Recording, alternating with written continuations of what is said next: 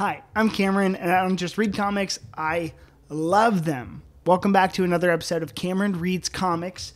Today, we're going to be talking about a mini series that was supposed to be an ongoing, but didn't quite get there. We're talking about Dan Slott and Andrea Di Vito's The Thing, issues one through eight. So, here we go. Uh, first and foremost, I need to let you guys know that The Thing is my favorite Marvel character. I think Ben Grimm is the heart of the Marvel Universe. As you guys will get to find out, I'm an, I'm a huge Fantastic Four fan. So, and I'm currently reading Dan Slott's Fantastic Four run, and it is just wonderful. It's it's giving me all these feelings that I needed. I liked Dan Slott's Spider Man. I'm currently on my way working through Dan Slott's She Hulk run, and so when I saw this. Uh, character staring me in the face, especially while I'm reading these titles that, you know, he's worked on that kind of intertwine with this character and my favorite character in the Marvel Universe. I was like, this is something I need to read. When it comes to accessibility, um, you don't need to know anything about the thing before you read this. You know, basically, all you need to know is the fundamentals. Uh, he's a member of the Fantastic Four. He's dating Alicia Masters, daughter of a supervillain who's blind, the Puppet Master. Um, that's a that's about as much as I knew going into it because as much as I love the Fantastic Four, I'm kind of a surface level fan, and so getting into this story, I think it, it's it's very accessible for new readers. I don't think anyone should be intimidated going into this series. Uh, in this series, Ben Grimm doesn't live with the Fantastic Four or even in the Baxter buildings. He actually has been given a percentage of uh, Reed Richards and the Fantastic Four's like patents on their inventions, so he is loaded. They Reed's a super genius. He invents things, obviously, as you know, and so he gives his best friend a percentage of those profits, and you know it just gives Ben all the money in the world. Um, and so he actually lives in a high rise, lives in a palace. As we meet him, he's currently broken up with Alicia, but he starts dating uh, a movie star, and that kind of that, that's all you need to know. The thing I like about this series is that it explores Ben Grimm's relationship with Yancey Street, uh, his Jewish upbringing, and among other places, like he is the heart of the Marvel universe, and so we get to to experience his character interacting with all these other characters in the universe, which is super special and you know fun for us I like I like him interacting with everyone else, and if you're a fan of that kind of stuff, he did a long, long, long run in the '70s called Marvel Two in One, where it was pretty much let's team up the thing with so many other people in the Marvel universe, and let's see how he interacts with Spider-Man and Iron Man and She-Hulk and you know Doctor Strange and whatever. And so this title kind of brings back a lot of those feelings about that character, and I don't think there's a character who more in the Marvel universe right now deserves a solo title. There's there's guaranteed Spider-Man's obviously going to have a solo title, but I'm talking about you know B-list characters that should just always have their own book. I think there should either be a Thing solo title or a Marvel two in one being published in, at Marvel at all times. This story takes place, uh, it's just cool. I like it because it takes place in the larger Marvel universe. It's its own thing, and he is doing his, his own adventures, but his interactions with those characters is kind of what makes this book what it is. And I love that because he is such a fun character to watch interact in this larger, fantastic universe. Um, and that brings me to why I'm so drawn to this title in particular. It is just some feel good comics. It's not dark and brooding. It's not Daredevil where you want to have to take a drink after. It's not Batman where you know he's the stakes of Gotham are going you know they're gonna burn to the ground or whatever. Now this is just this is like the thing in the first arc he does is like against Arcade.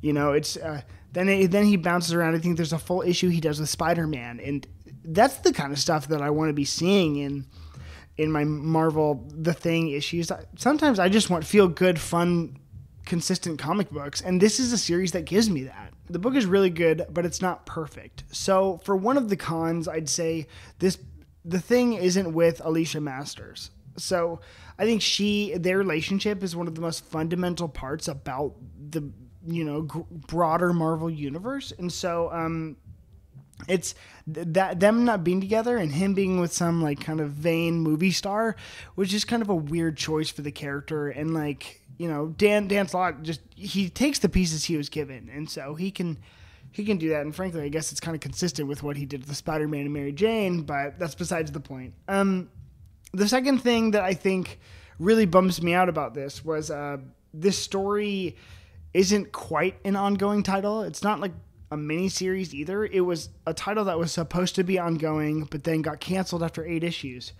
Now, I listened to an interview with Dan Slott, and he was saying that this story was coming out at the same time as House of M and Civil War, and really like this golden age of Marvel comics being released. And so, that being the case, this title, while it is good and while it is a good quality title, it is so, you know, frankly, it's just not as good as those. And it's that's a hard thing to say because there's so many comics being published currently, and even these days, like by Marvel, none of them are as good. I don't think any of them could have held a candle to those kinds of big things happening in the universe. You know, we're still talking about House of M, um, and that being the case, I think uh, it's pretty. It, it it's it bums me out that we couldn't have had more of that series due to you know its its time and place at Marvel because I think if this series was coming out now, we'd have a completely different story, and I think we'd have a completely different opinion on it. So,